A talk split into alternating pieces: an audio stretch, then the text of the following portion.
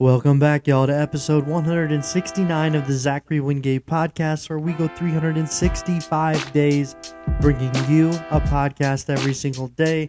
Nothing is off the table. The intention of this podcast is to master the short form podcast, as well as informing, as well as entertaining. So sit back, relax, and listen, and enjoy the show. All right, I'm currently convinced that our generation will have some of the worst white-collar criminals of all time. And in general, just really bad criminals. People who get caught, who have no idea what they're doing. And if they're not getting caught, they're just really, really lucky. And today we are going to be covering one of them. Let's be Frank, Charlie Javice, two-time graduate of the Ward School located in PA. Once again, we're getting into a story where some Javice, who was a 30 under 30 Fortune Forbes list, is being caught with their hand in the cookie jar, the best way to put it. I'm going to go ahead and play a little bit of audio for you so you can kind of get a feeling for what we're talking about here, some information, and kind of her tone. And this is actually taken from the Planet Economic podcast. Go and check it out. I just recorded the intro of her talking, but shout out to them. If you want to go ahead and listen to the full interview, you can find it over there. For sure. Happy to. So started Frank about almost 4 years ago now. And, you know, education's always been a passion of mine and something that ran deep in the family.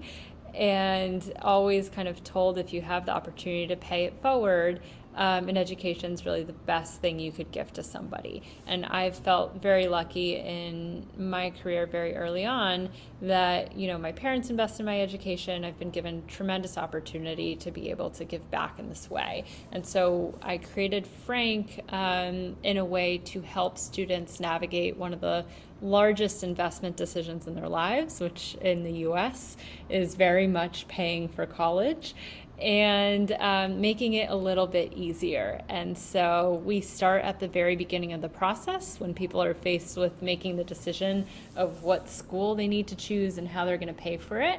In the US, it's called FAFSA, which is a financial aid application for federal, and usually it helps with state and school funding as well. And so we turned that process from, I think the Gates Foundation said 13 hours down to less than 5 minutes.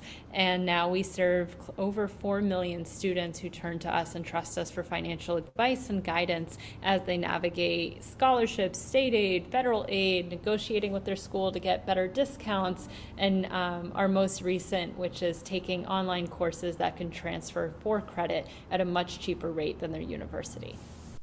I mean, listen to that pitch. I mean, if you hear that, you'd be like, okay, this person is trustworthy. Sounds like she really is wanting to help students kind of go through this paperwork process, which if you haven't done it, is a headache. I've done the FAFSA, all the paperwork, et cetera, et cetera.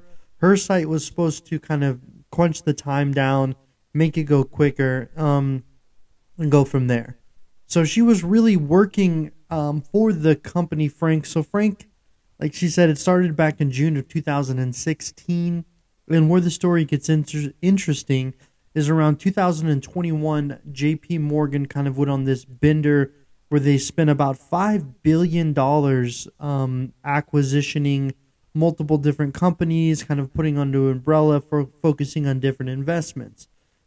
Frank came under the radar, under their lens, and they met with her, and they went through there, and they went through the procurement process and purchased Frank.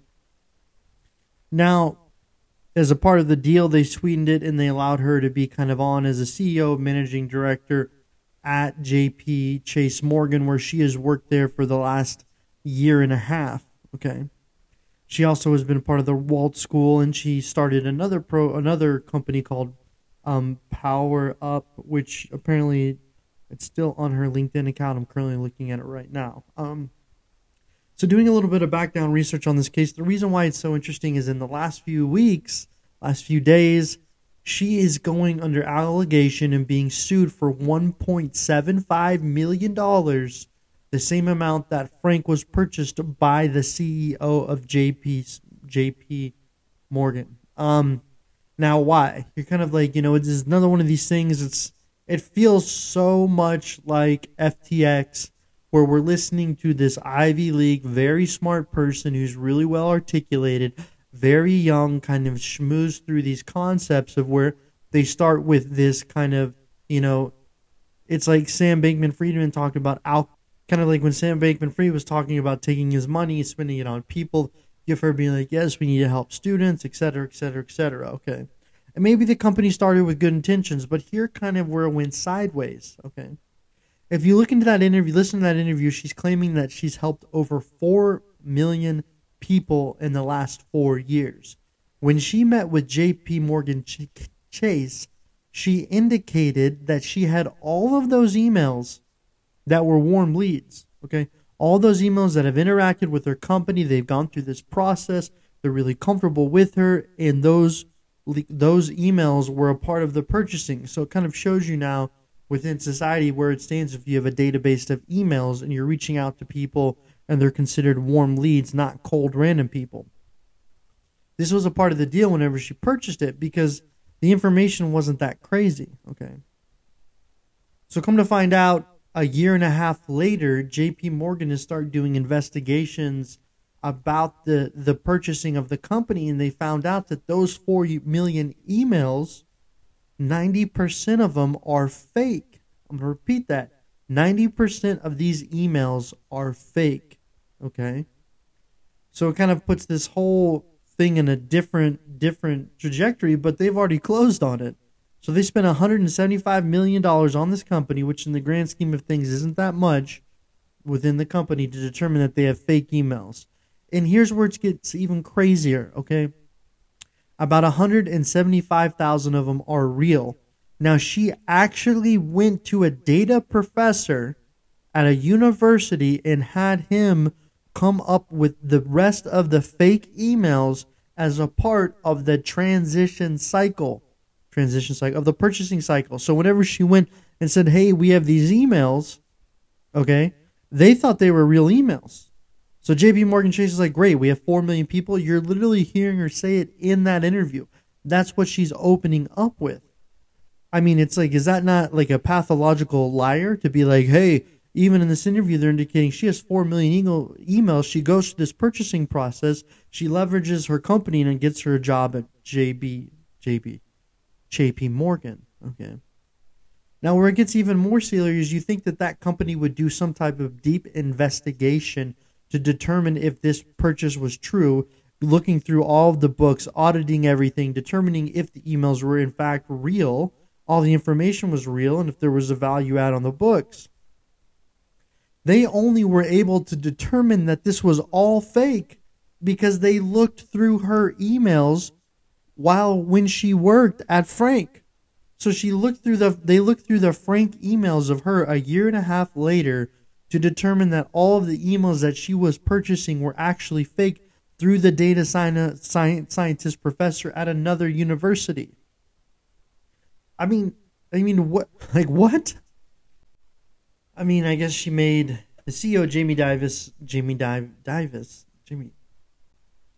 Dimon look stupid, but you know, she paid like $175,000 for that email list to make it look like it was 4 million and go from there. Why 4 million? I don't know. But I mean, when you hear this story and it's like another person on the, I've said it again, the Forbes 30 under 30 list, creating this weird pipeline of fake investment, fake companies for other companies to invest in, these big time bankers. And it really makes you wonder, like, what's going on with this within this environment? Like, where was the due diligence? How many of these companies are being purchased that aren't even real? It's like I could create, and it's like I see this on her website of the old company. I mean, it just, you click on the website, you know, founder. If I click on the site, I go to it, and it's the weirdest website. You know, like looking at her LinkedIn, this is what's crazy. Okay, it says manager, head of student solutions at JP Morgan Chase. I have no idea what that is. Founder and CEO of Frank, 6 years. the Ward School. She was there for 12 years. Founder of Power Up. Okay. She was there for 5 years. She's a board member, an intern. You know, it's like the only job she really had looked like she was an intern. Okay. So looking at that, even if I looked at the due diligence of it, it's like you would think you would want to know what the company was doing, how they were acquisitioning, and you know, we're going down this road again, you know, and I would not be surprised if we're not going to get more of this, and we're going to get people who, it's almost like if you go to an Ivy League school, okay, just go down this rabbit hole with me. You go to an Ivy League school, you have decent grades, you get out, you do a tech startup, okay, you do a tech startup and you call it like Beans, and in Beans you teach people how to do different investment acquisition processes and forecasting of student loan investments, and then you look at the financial kind of overview of when you take people's money and accrue it in an account that is IRA based, that allows for percentages to be released over a period of time that could potentially pay for your college. Okay, I just made all that up. And then I just talk about how, you know, while I was in school at this Ivy League school, you know, this was a big dream of mine, and now I've implemented it, and now we're working through this process to have over 100,000. It's just like when I talk like that, it's like people just eat it up, and I don't know why. But I do believe within our generation, it's almost like these white-collar criminals are going to be caught more and more and more. And it's like, are we, and you know, how many people under 30? It's like, take me back to the days of the Bernie Madoffs, where the guy was so good at his system that he didn't even get caught until he was well in his 50s. Obviously, I'm not saying it's a good thing, but I'm just saying, like, that's like a really good, like a Ponzi criminal scheme. This is just ridiculous. I mean, you're not even looking at the emails. Like, I don't know why as a society these things keep happening, like the crypto, the JPMorgan as well. Like, it just seems like it's getting to a point where we're just going to keep seeing it. But I mean, and I keep thinking about the Theranos lady who changed her voice in order to indicate she was selling. How does the voice go? I don't know. She changed her whole voice to sell the fact that she had this med kit that could test blood, and Steve Jobs and everybody was a part of it, and they thought it was the next big thing, investing in it. And she's pregnant now, and she's about to go to jail pregnant, okay, because of it. So I really think there is something to be said about, like, these upper echelon people. They kind of, once you're part of the circle, if you make it into the circle, they're literally going to just, that's all the accreditation they need, you know, and they don't need a whole background check. You know, if you kind of fit that part, you go through this Ivy League system, it's almost like you're speaking the same language of whatever is being said. You know, going back to that original interview, if you listen to that, there's nothing that indicates that person is lying. Okay. And what's really scary is her ability to break down the lie, believe it, and then go to a podcast like that and indicate that they have 4 million subscribers in just a flat. I mean, I don't even know how to, like, put it into words. Like, I've never seen so much lying except for, Sam Bankman-Fried lying about all of his investments and altruism and how he wants to help people and how he drives a Prius and yada, yada, yada. And it was all just fake. It really makes me wonder, you know, what is going on with this Gen Z millennial under me kind of mindset for crime. It's, you know, and then the guy who just came out with the guy who got busted for that festival, Firefox, is now coming out and he's wanting to start something new. So it's like the millennial criminals are just really, really bad, and they do things that get them caught. And the white collar crimes, I mean, I wouldn't be surprised if in 1 month I'm talking about another one. So put it out there. So thank you guys for listening. I've appreciated all the support, and we're going to keep pushing through on this. I hope you guys are enjoying the podcast, and I think we got some big things coming for sure. Got some things planning. Looking to elevate the podcast, do a couple new things, possibly with production, and go from there. So thank you guys for listening, and we will get back to you tomorrow.